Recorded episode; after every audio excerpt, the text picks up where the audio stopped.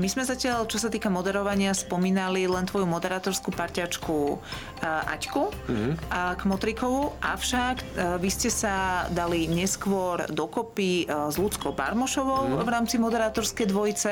Nový podcast televízie Joj o zákulisí našej práce. TV Joj Newsroom. Vo všetkých podcastových aplikáciách.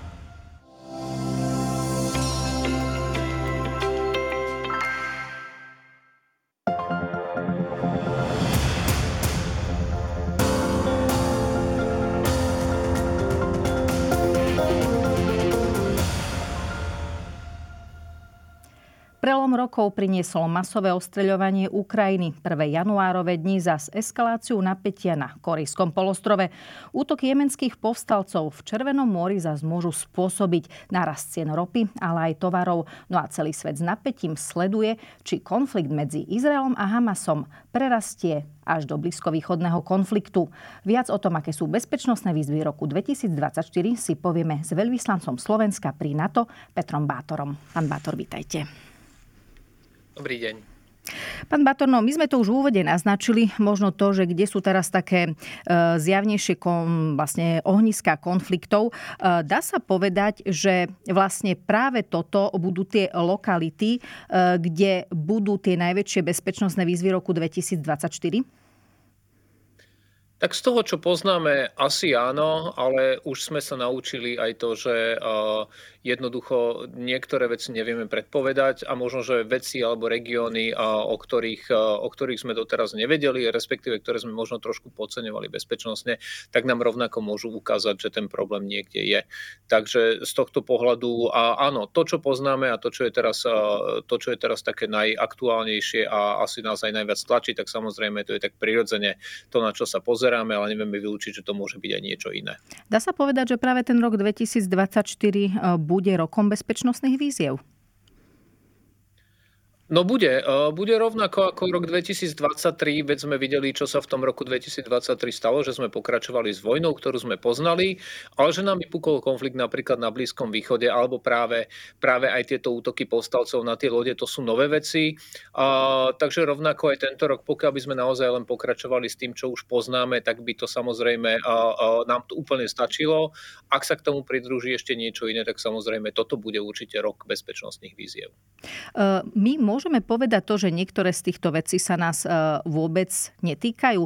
Pýtam sa preto, že možno pred tými desiatimi rokmi ešte nejako ľudí na Slovensku konflikt na Blízkom východe e, príliš nezaujímal. E, potom sme tu mali utečeneckú vojnu zo Syrienu a teraz hrozí to, že vlastne svetová pozornosť sa upriami práve na Izrael a Gazu a nejakým spôsobom možno, možno tá Ukrajina pôjde do úzadia. Takže môžeme povedať, že niečo z toho, čo sa teraz deje, sa nás až tak veľmi netýka. Dnes a, nie len dnes, ale už tie posledné roky sa to naozaj veľmi ťažko, ťažko dá povedať, lebo nie je to len o takej tej chronickej migrácii, dajme tomu, že povieme, že áno, keď sa niečo stane v nejakej časti sveta, tak to samozrejme spôsobí aj pohyb obyvateľstva, z ktorých aj niektorí, aj keď musím povedať, že v porovnaní naozaj so štátmi, ktoré migrácii čelia, a dlhodobo sú to, sú to zanedbateľné čísla, ale každopádne toto je taká tá prvá chronická vec, ktorá sa spomína. To, čo sa už menej spomína a to, čo sme určite pocitili aj v minulom roku, je napríklad nárast cien, či už sú to energetické súroviny, na, vlastne na ktorých stojí celé hospodárstvo. Toto je jedna z vecí, ktoré naozaj má tendenciu byť medzi prvými, ktoré, a ktoré sa dvíhajú. Rovnako sú to ceny akcií, to znamená ekonomické dopady. To sú veci, ktoré naozaj sa dnes už dotýkajú každého jedného občana Slovenskej republiky. No a samozrejme potom je to takéto zvýšené riziko konfliktu vo všeobecnosti, čo samozrejme by malo ďalší, ďalší dopad vlastne na, na životy aj našich občanov a občanov v Európe a, konec koncov na celom svete. Čiže dnes už ťažko povedať, že existuje niečo, čo môžeme povedať, že toto Slovensko sa, toto, toto sa Slovenska netýka a, a toto nás vlastne nemusí trápiť. Môžu to tí bežní ľudia vnímať práve, ako ste povedali, aj cez tú ekonomiku? To znamená, že napríklad áno, občanská vojna vieme, nie je už od roku 2014, ale ak nám práve e, pre tie aktivity jemenských e, povstalcov v Červenom mori reálne opäť začnú stúpať ceny pohonných môd alebo rôznych tovarov, tovarov, práve preto, že tie lode z Ázie sa nebudú vedieť dostať cez eh, Suezký eh, prieplav, ale budú musieť hľadať, čo už sa aj teraz deje, tie oveľa dlhšie trasy popod eh, Južnú Afriku. Takže až vtedy si to nejak ten bežný človek možno uvedomí? Tak je, je, je bežné, že bežný občan si uvedomí tieto veci až v momente, kedy sa ho naozaj začnú týkať. Takže áno, pokiaľ to bude mať ten ekonomický dopad, to je niečo, čo, čo občan či už na Slovensku alebo v Európe pocíti medzi prvými vecami, tak to je taký ten prvý znak. Potom sú to samozrejme aj veci, ktoré na prvý pohľad nesúvisia, dajme tomu, že sa zdvihnú ceny niektorých surovín, ktoré sa ale neskôr premietajú zasa do cien iných surovín a to znamená, že naozaj potom tie ceny rastú a veľakrát vlastne to má dopad aj, aj na bežného Slováka bez toho, aby si to uvedomoval. Takže áno, tie ekonomické dopady z pravidla sú medzi prvými, ktoré, ktoré sa objavujú, keď, keď nejaký konflikt sa objaví alebo keď naozaj sa tá bezpečnosť zhoršuje. To, že teraz je vlastne napätie posledné dni na tom korejskom polostrove oveľa výraznejšie. E, to znamená, že e, Severná Korea napriek tomu, že sama e, útočí na Južnú Koreu vlastne smerom k tým ostrovom, ktoré sú v pohraničí, tak naopak vyzýva Soul, aby sa zdržal akýchkoľvek aktivít. Čiže to napätie je tam naozaj zjavné. Môže toto nejako prepolovať záujem Spojených štátov, že jednoducho budú sa viac sústrediť aj na túto lokalitu, menej pozornosti budú venovať Ukrajine či Blízkému východu? Spojené štáty sú naozaj svetová veľmoc, či už vojenský alebo ekonomický. Spomeňme si, že nie je to tak dávno, kedy mali výrazné vojenské, vojenskú prítomnosť sú vlastne rovnako v Iraku, ako aj v Afganistane, aj, aj prípadne na iných, na iných miestach sveta. Dnes naozaj, keď našu prítomnosť v Afganistane sme kompletne ukončili, keď naša prítomnosť napríklad v Iraku je, je veľmi minimálna, tak, tak samozrejme tie zdroje tu existujú a plus aj tie schopnosti Spojených štátov sú naozaj nepomerne, nepomerne väčšie vojensky, čo sa týka dokonca aj celej Európskej únie.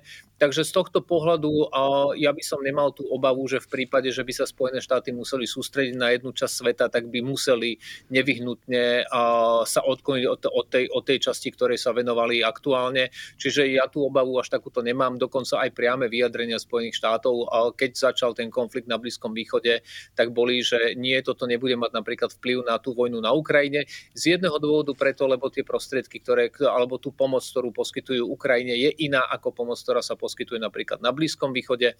A, a, a z druhého, že, že tie kapacity tam sú. Toto je skôr o tom politickom rozhodnutí, ako veľmi a, a veľká by mala byť tá pomoc, ktorá bude poskytovaná. Takže nie je takú tú zásadnú obavu, že toto by mala byť taká tá, tá hra s nulovým súštom. To znamená, že keď dám jednému viac, druhému musím dať menej, tak na teraz nie sme v tej situácii. Keď sme už v tých vzdialených končinách, ako to všetko e, môže vlastne e, zamiešať karty postoj Číny k Tajvanu? Vieme, že o pár dní tam e, budú voľby a v podstate v posledných dňoch a týždňoch sa vlastne čínsky prezident vyjadruje tým spôsobom, že chcel by naspäť vlastne pripojiť ten Tajvan k Číne, jednoducho politiku jednotnej Číny. Ja si myslím, že aj tá vojna na Ukrajine dnes jasne ukazuje, že len tak prísť a, a zautočiť na iného a myslieť si, že toto mi úplne bez problémov prejde a ešte to bude rýchle a bude to úspešné, že táto predstava bola do veľkej, do veľkej miery zničená. Samozrejme to, čo hovoríte, počúvame pravidelne. A nie je to nič prekvapivé a samozrejme je to veľké riziko. Pokiaľ by sa takéto niečo udialo, tak Tajvan je najväčší výrobca mikročipov na svete napríklad a, a tie mikročipy my dnes naozaj používame používame takmer vo všetkom od mikrovlnnej rúry až po, až po automobily.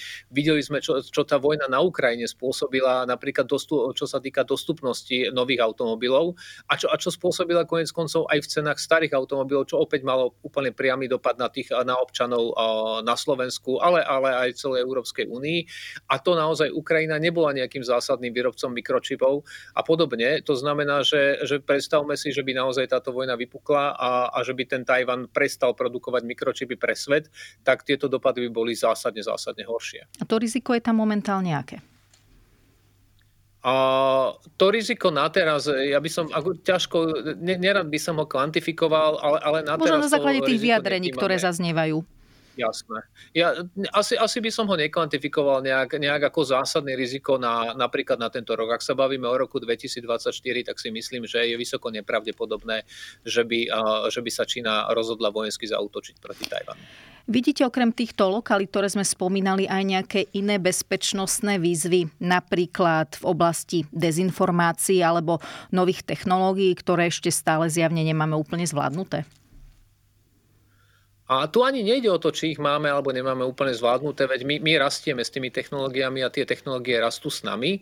A, akurát dnes sme mali rozhovor s našimi vojenskými kolegami a padla tam taká veľmi, veľmi pekná, asi aj, aj, aj bežná vec, ktorá hovorí, že ak sa niečo zneužiť dá, tak sa to určite zneužije.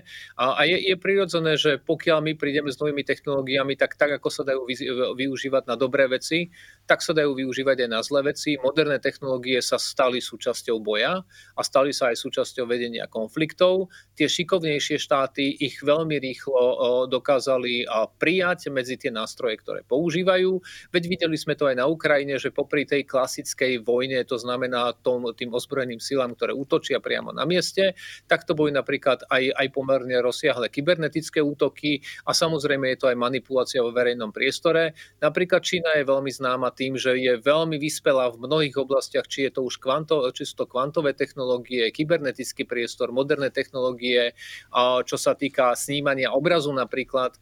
Toto sú všetko veci, kde naozaj Čína je veľmi, veľmi vyspelý štát. Bolo by prekvapením, keby nemala stratégiu, ako, ako všetky tieto veci zavádzať samozrejme aj do ich každodenného života, vrátane, vrátane toho vojenstva. Takže áno, toto je, toto je zvýšené riziko. Možno to ešte väčšie riziko, ktoré ja vnímam, je, že sa nám to všetko pospája, že to napätie, ktoré dnes vo svete máme, a sa jednoducho bude stupňovať a vieme, že keď je to napätie zvýšené, tak aj, tak aj to riziko, že sa niečo stane veľakrát aj nie plánovanie je samozrejme vyššie a tie moderné technológie, na ktoré sa pýtate, tak samozrejme sú toho súčasťou. No ďalšia vec sú tie dezinformácie, čo ste vlastne aj naznačili. A jednotlivé členské krajiny na to majú k ním rôzny prístup. Dokážu tie krajiny, ktoré to majú vybudované, lepšie potiahnuť tie, ktoré v tom zaostávajú? Kde by ste zaradili Slovensko v tomto? Závisí, z akého pohľadu sa na to pozeráme. Samozrejme, je to vždy otázka toho, ako veľmi sa tá spoločnosť cíti ohrozená dezinformáciami.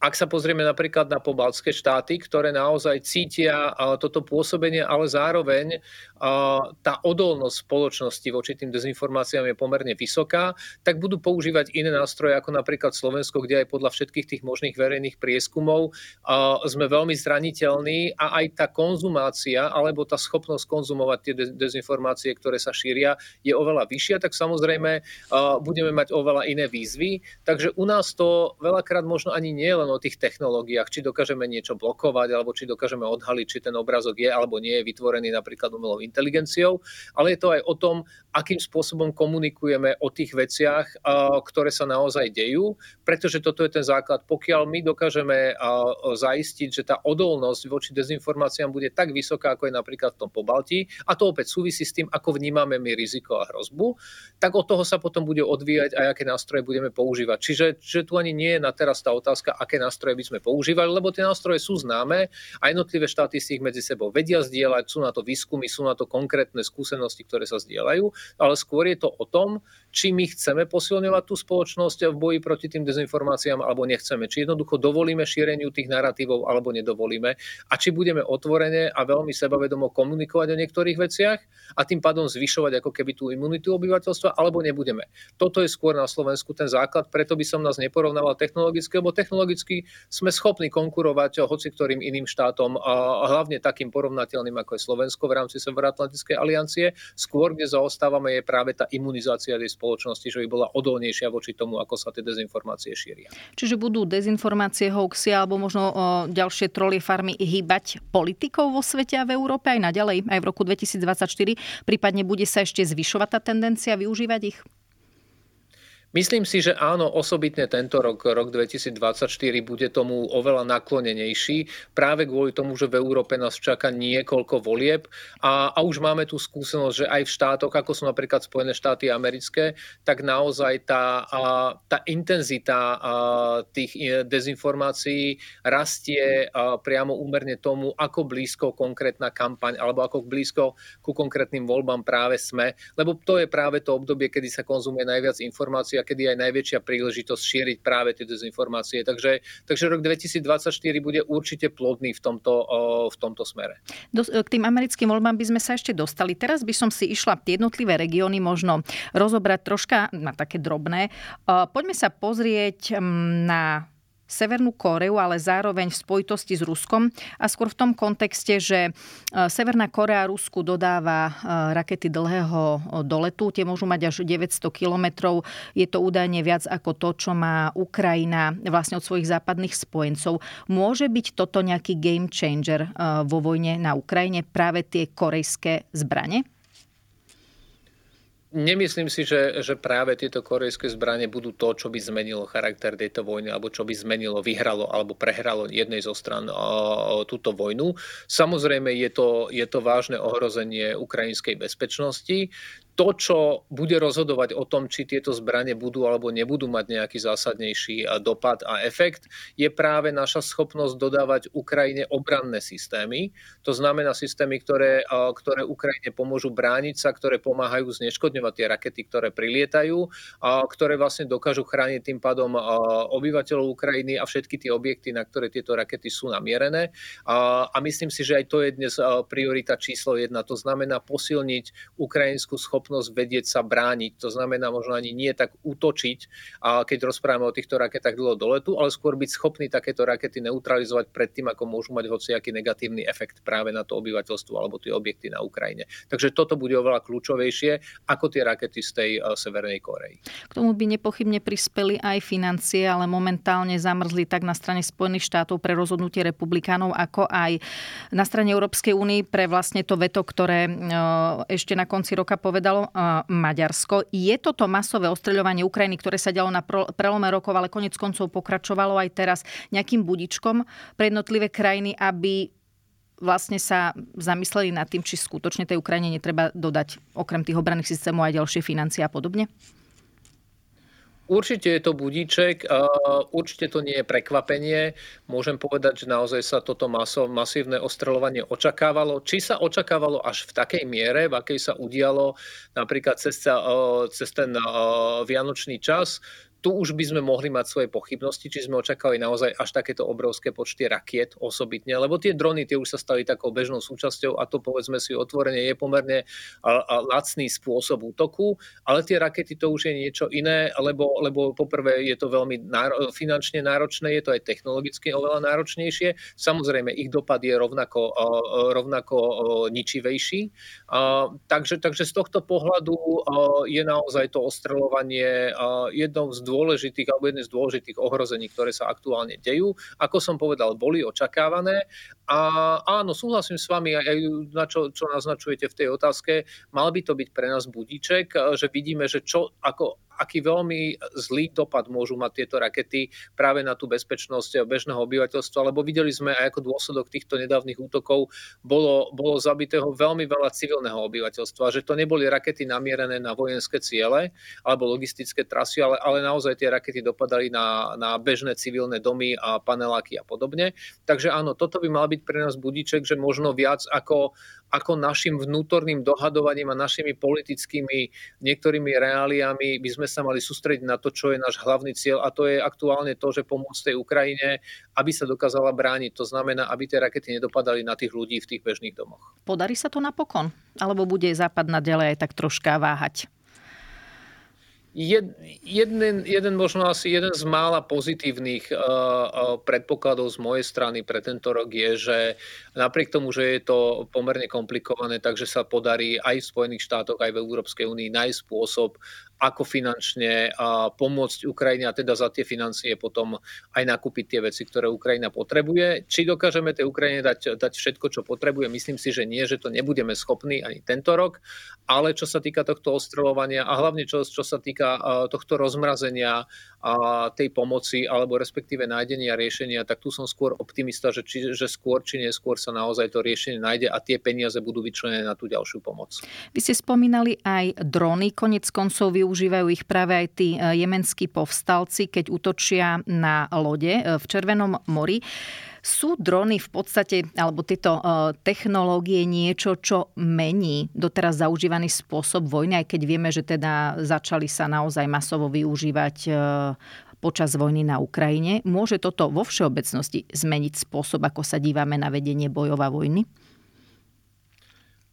Nie úplne, možno čiastočne. Je to niečo nové, čo sa možno až tak veľmi nevyužívalo v minulosti. A osobitne tá vojna na Ukrajine ukázala to využitie dronov úplne v celej ich šírke. A ako s nimi bojovať, ale samozrejme, ako sa proti ním aj brániť.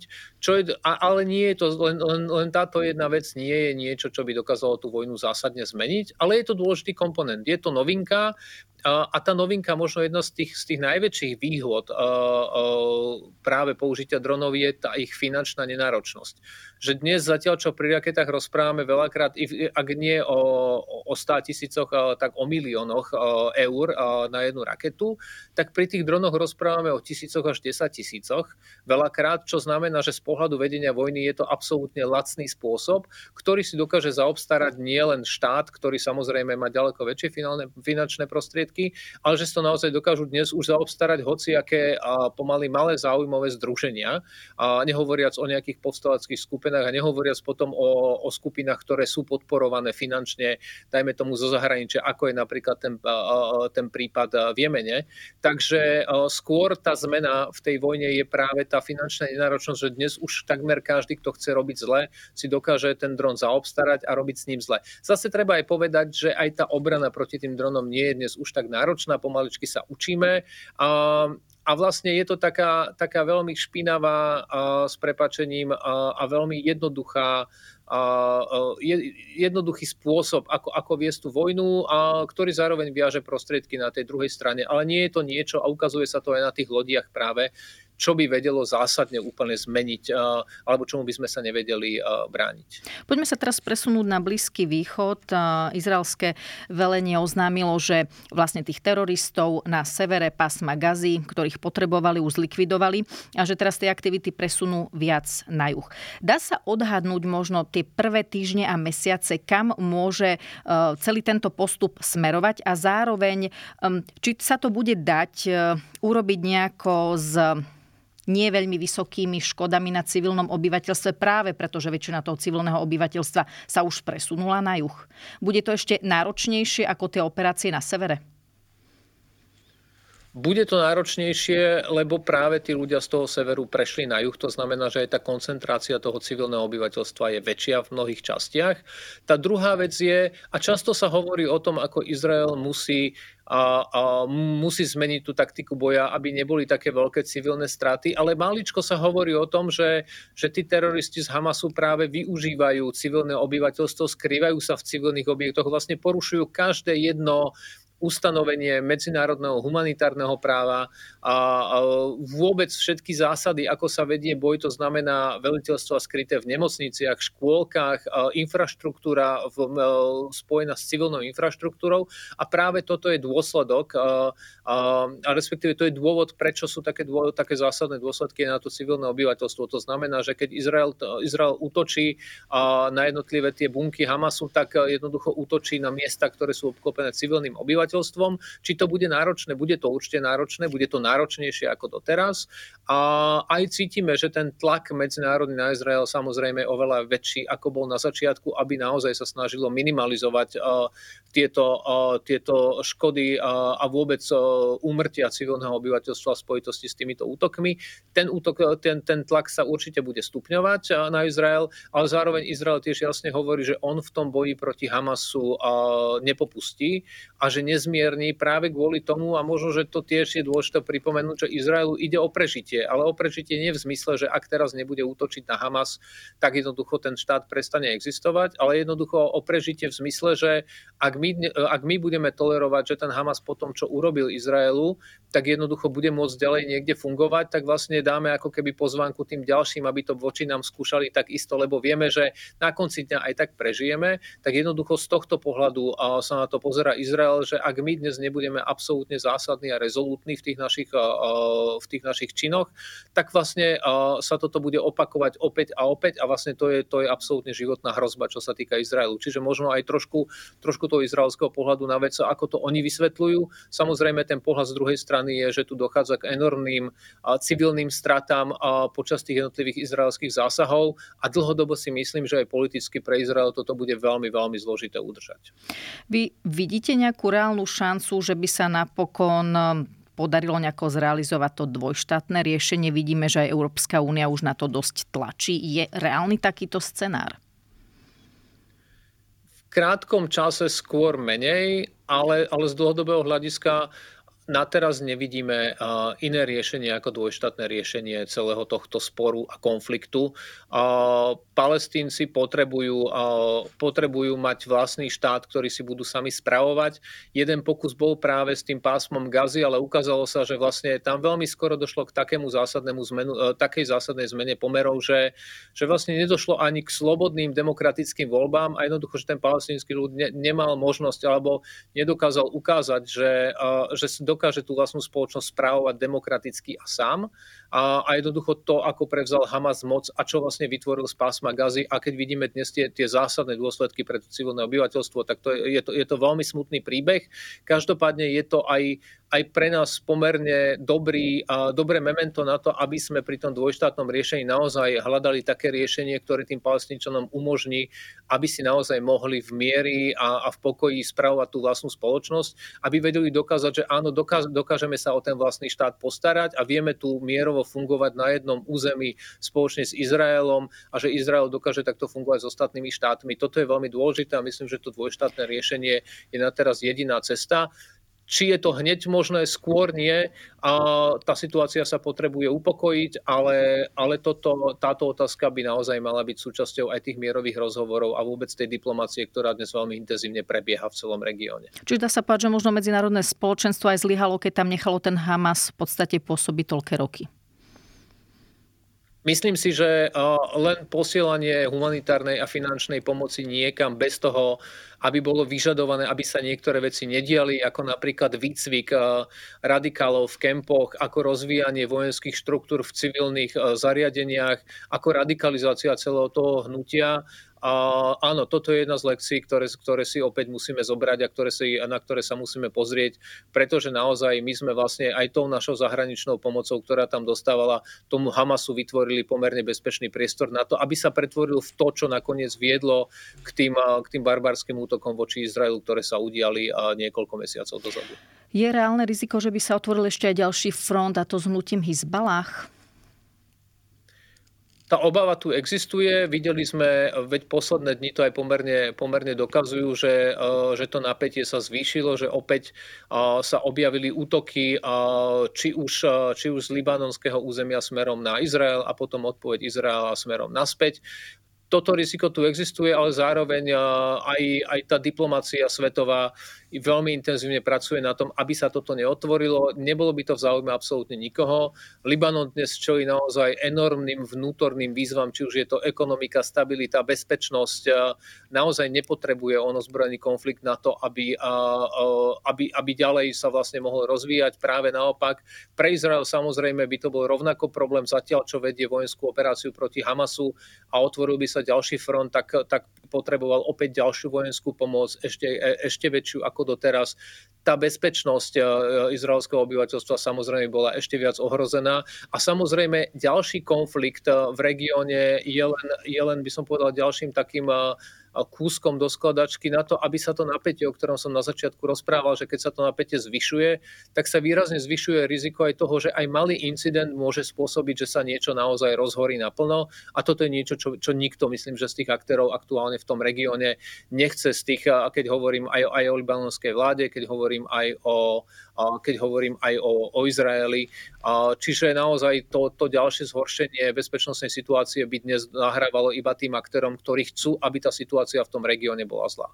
V tom Izraeli si naozaj e, podávajú, tak povediať, kľúčky e, rôzni diplomati, či už z Európskej únie, Ameriky, ale aj arabských krajín.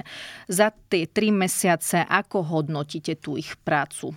Prináša nejaké konkrétne výsledky, alebo naozaj ten nejaký mierový proces vedia reálne naštartovať potom? Alebo ešte priskoro o tom hovoriť, keďže naozaj stále tie boje sú veľmi aktívne? Tá diplomácia v čase vojny alebo otvoreného konfliktu je veľmi, veľmi náročná. Tam, kde môžeme hodnotiť nejaké prvé úspechy, tak to je prepustenie, prepustenie tých väzňov a, a dosiahnutie nejakého zastavenia palby, čo sa na začiatku udialo. Teraz to vyzerá pomerne zložitejšie, osobitne po tom, čo Izrael eliminoval jedného z čelných predstaviteľov Hamasu práve, práve v Libanone. Čiže z tohto pohľadu na teraz uvidíme, ako veľmi dokáže tá diplomácia pomôcť okamžite. Samozrejme, tá diplomácia je veľakrát beh na dlhú trať. To znamená, že postupnými malými krokmi sa pootvárajú niektoré dvere na to, aby jednotlivé tie strany začali spolu len komunikovať. Už len toto samé veľakrát býva veľkým úspechom, že začnú, začnú z nepriateľnej strany komunikovať. Aj to je tá úloha diplomácie. No a neskôr, keď už dokážu komunikovať, alebo aspoň sprostredkovanie cez niekoho, keď už nie priamo, tak potom sa začali rozprávať o konkrétnych veciach. Toto býva naozaj zdlhavý proces, nevedia sa tu veľakrát ukázať výsledky hneď a, a verejnosť môže mať aj pocit, že veď sa tam nič nedieje, tá diplomácia vôbec nefunguje. Tie výsledky veľakrát naozaj môžu byť, môžu byť dosiahnuté až po dlhých týždňoch, niekedy aj mesiacoch. Myslím, že toto sa deje. Samozrejme súčasťou tých rozhovorov nie je len aktuálna konkrétna terajšia situácia, čo samozrejme zostáva prioritou, ale sú tam aj nejaké dlhodobejšie výhliadky. Aké napríklad by mohlo byť to usporiadanie po tom, čo ten ozbrojený konflikt skončí, čo by mohli byť tie základné podmienky. Toto všetko sa dnes diskutuje v tom zákulisí v rámci tej diplomacie a, a tie výsledky budú prichádzať postupne. Ako a koľko z nich bude veľmi pozitívnych, to uvidíme, a, ale buďme tu skôr opatrní v tých očakávaniach. Naozaj toto môže trvať veľmi dlho a tie kroky môžu byť veľmi postupné a veľmi malé. To napätie tam trvá naozaj už 10 ročia. Prečo by práve teraz v podstate malo dôjsť k nejakému vyriešeniu tohto problému? Každé takéto vypuknutie otvoreného ozbrojeného konfliktu, okrem toho, že je to obrovská tragédia pre tých ľudí, ktorí v tom regióne žijú a vôbec veľké riziko pre bezpečnosť nielen v regióne, ale aj mimo neho, tak samozrejme vždy prináša aj nejakú príležitosť, že podmienky, ktoré sa dohodnú v rámci toho zbrojeného konfliktu, samozrejme môžu ísť ešte ďalej. A veľakrát práve vojna je to finálne ako keby riešenie z jednej strany po nej, a ako sa ukončí, tak naozaj nastáva ako keby nový reštart, nová éra. Veď, veď my to konec koncov vieme po prvej aj druhej svetovej vojne v Európe, aj keď by som veľmi nerad porovnával ten, ten konflikt na Blízkom východe, ale, ale čisto ako keby systémovo po tej vojne si väčšinou tie strany sadnú za jeden stôl a dohodnú sa na nových podmienkach. A toto je práve tá príležitosť, aby v rámci tých podmienok sa našli riešenia aj na veci, ktoré možno stáli niekoľko dlhých desaťročí doteraz, tak sa môžu niektoré z nich stať súčasťou tých mierových rokovaní a v rámci, v rámci tých mierových rokovaní potom aj dosiahnuť pokrok, ktorý naozaj, o ktorý sme sa mohli snažiť niekoľko rokov a nedarilo sa. Čiže, čiže v tomto zmysle je to istý, uh, istá príležitosť pre diplomáciu, aby sa snažila pohnúť aj s vecami, ktorých sa nám nedarilo doteraz. Na tento konflikt e, nadvezujú aj tí jemenskí povstalci v Červenom mori, ktorí sme už dnes e, viackrát spomenuli. Hovorili sme o tom, že práve pre tú blokáciu lodí e, môže dôjsť k zvýšeniu cien tovarov a ropy napríklad. Aký je reálne toto problém? Aký veľký je tento problém? Môže prerazť ešte do niečoho väčšieho? Z toho jednoduchšieho, paradoxne vojenského hľadiska by sme vedeli povedať, že toto veľký problém nie je, lebo, uh, lebo aj ten rozsah vojenských prostriedkov a tých útokov je veľmi malý a tie prostriedky, ktoré v regióne sú nasadené, sú natoľko silné, že dokážu tieto útoky eliminovať alebo minimálne odraziť. Uh, ale tá druhá stránka, oveľa dôležitejšia je, že áno, napriek tomu, že sú to veľmi lacné útoky, že nie sú až tak extrémne časté, tak to ohrozenie pre tie lode je také, že jednoducho niektoré spoločnosti naozaj majú dôvod eh, rozhodnúť sa prerušiť dopravu cez túto časť sveta, čo samozrejme má potom za dôsledok to, čo hovoríte aj vy jednoducho, že, že sa predlžia trasy, že sa zdvihnú náklady na dopravu, ktoré sa samozrejme a úplne prirodzene premietnú potom aj do tých konečných cien bežného občana. A toto už je väčší problém, že napriek tomu, že vieme, že vieme tie priame útoky odrážať bez toho, aby boli spôsobené zásadné škody, tak ako keby to, to ohrozenie alebo ten pocit ohrozenia pre tie posádky je taký, že naozaj nám to spôsobuje ďaleko väčšiu škodu, ako by, ako by spôsobovali len, len tie jednotlivé drony, ktoré tam lietajú, ktoré naozaj sú dnes veľmi, veľmi lacné na to, aby sa takýto útok uskutočnil. Ako dlho to ešte môžu potiahnuť? Sú to týždňa alebo možno aj mesiace? Toto závisí aj od trpezlivosti tých štátov, ktoré dnes majú aj vojenské prostriedky v regióne, ako dlho budú ochotné tolerovať tieto útoky a vôbec aj od tých štátov, ktoré vlastnia jednotlivé tie spoločnosti alebo ktorým sú tieto jednotlivé spoločnosti príslušné svojim podnikaním, že ako dlho sa naozaj ešte bude akceptovať, že nejaká povstalecká skupina si tu dovoluje útočiť na, na naozaj mierovo plávajúce zásobovacie alebo dopravné lode. Takže uvidíme, pokiaľ by tá situácia mala byť taká, ako je dnes, že jednoducho budeme zameraní len na odrážanie odrážanie tých útokov, tak ona môže trvať naozaj mesiace, ale toto nie je riešenie. Lebo to sa bude opakovať, čoraz viac spoločností bude menej ochotných posielať svoje lode a posadky cez toto územie a potom sa stane to, o čom sme sa už rozprávali, alebo jednoducho prídeme do nejakého bodu, kedy si niekto povie, že toto už je výrazné ohrozenie aj, aj svetového obchodu a jednoducho sa niekto rozhodne, že potrebuje uskutočniť aj, aj iné akcie voči týmto posalcom, ktoré ktoré neodrazia útok, keď sa uskutoční, ale ktoré zamedzia, aby sa vôbec ten útok uskutočnil, aby sa niekto proste, e, aby dokázal ten dron vypustiť. Tam na teraz nie sme. Čaká nás aj viacero volieb v Európe a aj v Spojených štátoch a práve tie americké sú asi také najviac v tom hľadačiku eh, celého sveta. Hm, čo by znamenalo opätovné víťazstvo Donalda Trumpa pre svetovú bezpečnosť? My vieme, že sa aj stretol s Kim Jong-unom v podstate istý čas sa tváril ako, že sa s ním dá veľmi v pohode rokovať. Ehm, taktiež hovoril veci ako, že keby bol on prezidentom, tak vojna na Ukrajine nikdy nebude, alebo že by ju vyriešil naozaj za pár dní. Môže toto nejako zmeniť, ak sa on dostane naspäť vlastne na čelo Spojených štátov nejako tú svetovú politiku a rozmiestnenie tých síl? Ja tu, a je toto častý narratív, ktorý naozaj, a netýka sa to len Spojených štátov, ale, ale mám pocit, že máme takú tendenciu vyvolávať obavu z vlastných demokratických volieb a naprojektovať si situáciu, ktorá bude najčernejšia a potom sa jej obávať a, potom to dokola rozoberať, že ako to bude zlé, keď bude tento zvolený. No poprvé robme niečo preto, aby bol zvolený ten človek, o ktorým si myslíme, že, že bude dobrý. Samozrejme, toto je... To mi asi neovplyvňuje teda tie americké voľby? A, áno, veď čak ak k tomu sa dostaneme. A, a to je samozrejme rozhodnutie tých občanov. A jedna vec je, e, je jasná, tie voľby v Spojených štátoch amerických budú, budú demokratické voľby, ktoré si úplne legitímne zvolia svojho prezidenta. To je prvá vec. Druhá vec, už sme tu prezidenta Trumpa mali a možno toto nie je najpopulárnejší názor, a, ktorý, ktorý budem prezentovať a, a nie každý s ním musí súhlasiť, ale z toho bezpečnostného pohľadu veci pamätáme, ako sme mali tie predpovede, ako skončí NATO, ako Spojené štáty odídu zo sever Severoatlantickej aliancie, ako sa výrazne zníži bezpečnosť spojenecká v rámci Severoatlantickej aliancie.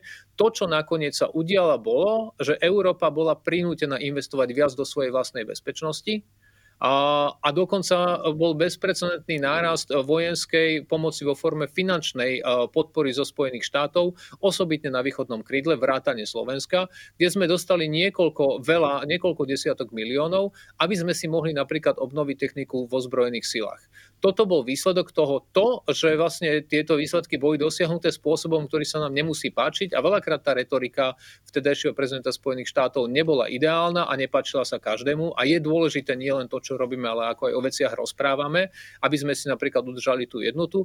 To je fakt. Ale, ale pamätáme si, ako sme si projektovali tie najčernejšie scenáre a robíme to opäť, a aj v súvislosti s tými americkými voľbami prezidentskými. Jednoducho počkajme si, koho si zvolí americký ľud za prezidenta a potom si počkajme, čo bude. To, čo Európa vie urobiť už dnes, je, že si začne ešte viac plniť svoje záväzky a jednoducho, keď hoci aký prezident v Spojených štátoch bude zvolený, tak sa postaví a povie, my sme tu, my sme tu partnerom, ktorý možno nie je rovnocený, lebo nedávame ešte stále toľko napríklad na obranu a našu bezpečnosť, ako dávajú Spojené štáty, ale zvyšujeme naše úsilie a jednoducho chceme sa postarať o vlastnú bezpečnosť aj sami. Toto je ten hlavný a prvý signál, ktorý hoci, hoci aký prezident bude zvolený, musí dostať. Namiesto toho, aby sme si tu rozprávali o tom, a ako zle to bude, keď jeden z kandidátov bude zvolený. Napriek tomu, ak by to bol práve Donald Trump, hrozí, že by vlastne sa zastavila alebo do značnej miery obmedzila tá finančná pomoc Ukrajine? Ja si myslím, že sa nezmení, lebo, lebo toto je, lebo toto je v, vo výraznom záujme aj Spojených štátoch amerických. Spojené štáty americké, americké nemajú bližšieho a nemajú silnejšieho a dôležitejšieho spojenca, ako sú európske štáty. V prípade, že by sa tá bezpečnostná situácia na európskom kontinente zhoršila, o to viac by sa oslabil aj ten záujem európskych štátov pomáhať Spojeným štátom v iných veciach, ktoré sú zase pre nich dôležité. A preto je v absolútnom záujme Spojených štátov, aby naozaj ostali nielen prítomné v Európe, ale aby naozaj aj pomáhali riešiť tie bezpečnostné problémy, lebo tie bezpečnostné problémy sú aj ich.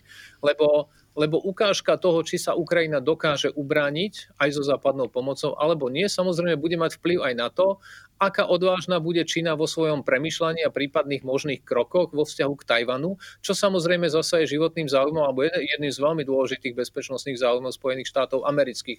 Čiže nechať Ukrajinu na pospas bez pomoci by znamenalo zároveň pozbudiť iné štáty a iné režimy, aby si začali robiť svoje, čo by mohlo mať oveľa ešte horší dopad na, na Spojené štáty, ako je, to, ako je to v prípade tej Ukrajiny. Takže ja si nemyslím, že aj v prípade zvolenia Donalda Trumpa by táto pomoc bola zastavená alebo by boli prijaté také rozhodnutia, ktoré by naozaj nechali Ukrajinu na pospas tomu, tomu ruskému vyčínaniu.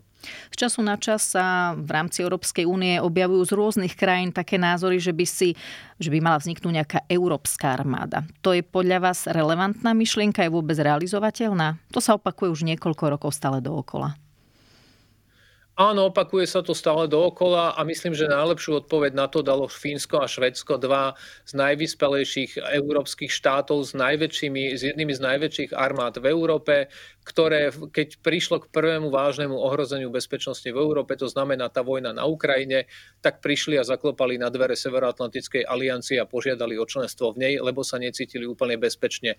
Nezaklopali na dvere Európskej únie, neprišli v Európskej únii s novými návrhmi, že tu chceme posilňovať vec. To je prvá, posilňovať armádu a posilňovať bezpečnosť, lebo toto je jediná cesta. To je prvý aspekt. Ten druhý aspekt je, my Európsku armádu máme. A je to armáda, ktorú majú členské štáty, ktoré sú zároveň súčasťou NATO, aj ktoré sú súčasťou Európskej únie. A samozrejme potom sú to aj štáty, ktoré nie sú súčasťou NATO a sú členmi Európskej únie. Čiže, čiže my dnes nepotrebujeme vytvárať, kedy si nám niekto povedal, že ne, neinvestujte do štruktúr, investujte do ozbrojených síl a, a oveľa múdrejšie je zachovať si tie štruktúry, ktoré už máme napríklad pre európske štáty v tej, e, v tej Severoatlantickej aliancie, nevytvárať duplicitné, lebo každý štát má len jeden rozpočet. To nie je, že jeden rozpočet na Európsku úniu a jeden rozpočet na, na NATO a ešte pomaly jeden rozpočet na ozbrojené sily. Je to jednoducho o tom, že koľko peňazí kam vieme investovať a je oveľa efektívnejšie investovať do niečoho, čo už je vytvorené a tam to dokončiť, tak ako sme si to niekde narysovali, namiesto toho, aby sme vytvárali nové štruktúry, ktoré nám zožerú oveľa viac peňazí, ktoré potom nebudeme vedieť investovať do našich vlastných ozbrojených síl. Takže v tomto prípade my Európsku armádu máme, majú jednotlivé členské štáty a poďme robiť na tom, čo sme. A zároveň si poďme sadnúť s Európskou úniou a poďme si povedať, toto Európska únia dokáže robiť lepšie alebo má na to lepšie nástroje a tu investujeme naše peniaze, lebo to sú dobre investované peniaze. A tu napríklad by došlo k duplicitám a tieto veci jednoducho nerobme, lebo jedna alebo druhá organizácia ich už robí. Ale robiť rovnaké veci v dvoch organizáciách, na to dnes slovenský daňový a, a, alebo daňovník jednoducho nemá peniaze, aby dokázal prispievať na duplicitné štruktúry. My sa tu celý čas rozprávame o tých bezpečnostných výzvach a rizikách roku 2024. Vidíte vy osobne v ňom aj nejaké pozitívne výhliadky? Vyhliadky? A ak áno, tak aké? A tá pozitívna vyhliadka jedna bude, že respektíve, ja by som aj nepovedal, že vyhliadky skôr očakávania bude, že snáď ten rok nebude taký zlý, ako sa javí. A to by mohlo byť prvé, prvé pozitívne očakávanie to druhé pozitívne očakávanie, alebo skôr, skôr taká, že nádej je, že sa, e, že sa nejak ekonomicky dáme opäť dokopy a že tá Európa sa začne opäť ekonomicky rásť, lebo, lebo na tej ekonomike naozaj stojí veľmi veľa vecí vrátanie tej bezpečnosti. Ukázalo sa dnes, že že môžeme, môžeme hovoriť o tom, do, do čoho všetkého potrebujeme investovať, ale, ale ak neinvestujeme do, bezpečnosti, potom, potom vidíme, že vo všetkých ďalších oblastiach sa to len zhoršuje. A vrátane tej ekonomické, takže ja verím, že príde nejaká ekonomická konsolidácia, a čo sa mimochodom týka napríklad aj cien energií, ktoré budú mať zásadný dopad na každého jedného občana v celej Európe. No a možno, možno nejaká tretia vec je, a to je, to je naozaj moja nádej, že že v tomto roku si naplno uvedomíme, ako dôležitá tá bezpečnosť je a že ju musíme začať brať vážne. A nie, nie spôsobom, že väčšak hľadajme spôsoby, ako do nej investovať menej, ale ako sa pozerať, že toto je dnes situácia, ktorú musíme riešiť a jednoducho nech to stojí, čo to stojí, tú bezpečnosti ošetriť musíme, lebo inak sa budeme mať zle v každej ďalšej oblasti. Takže ja, ja pevne verím, že toto bude rok aj politického uvedomenia si dôležitosti investícií do našej bezpečnosti. Je toto vaše novoročné želanie, alebo máte aj nejaké iné? Okrem zdravia, čo je asi prirodzené úplne každému, tak naozaj, naozaj si z tohto, z tohto pracovného hľadiska želám ďaleko viac politickej odvahy doma aj v zahraničí na to, aby sme prijímali rozhodnutia, ktoré sú menej populistické, ale o to dôležitejšie. Pán Bator, ja vám veľmi pekne ďakujem za váš čas. Sledovali a počúvali ste 24 podcast. Ja som Julia Zelenková.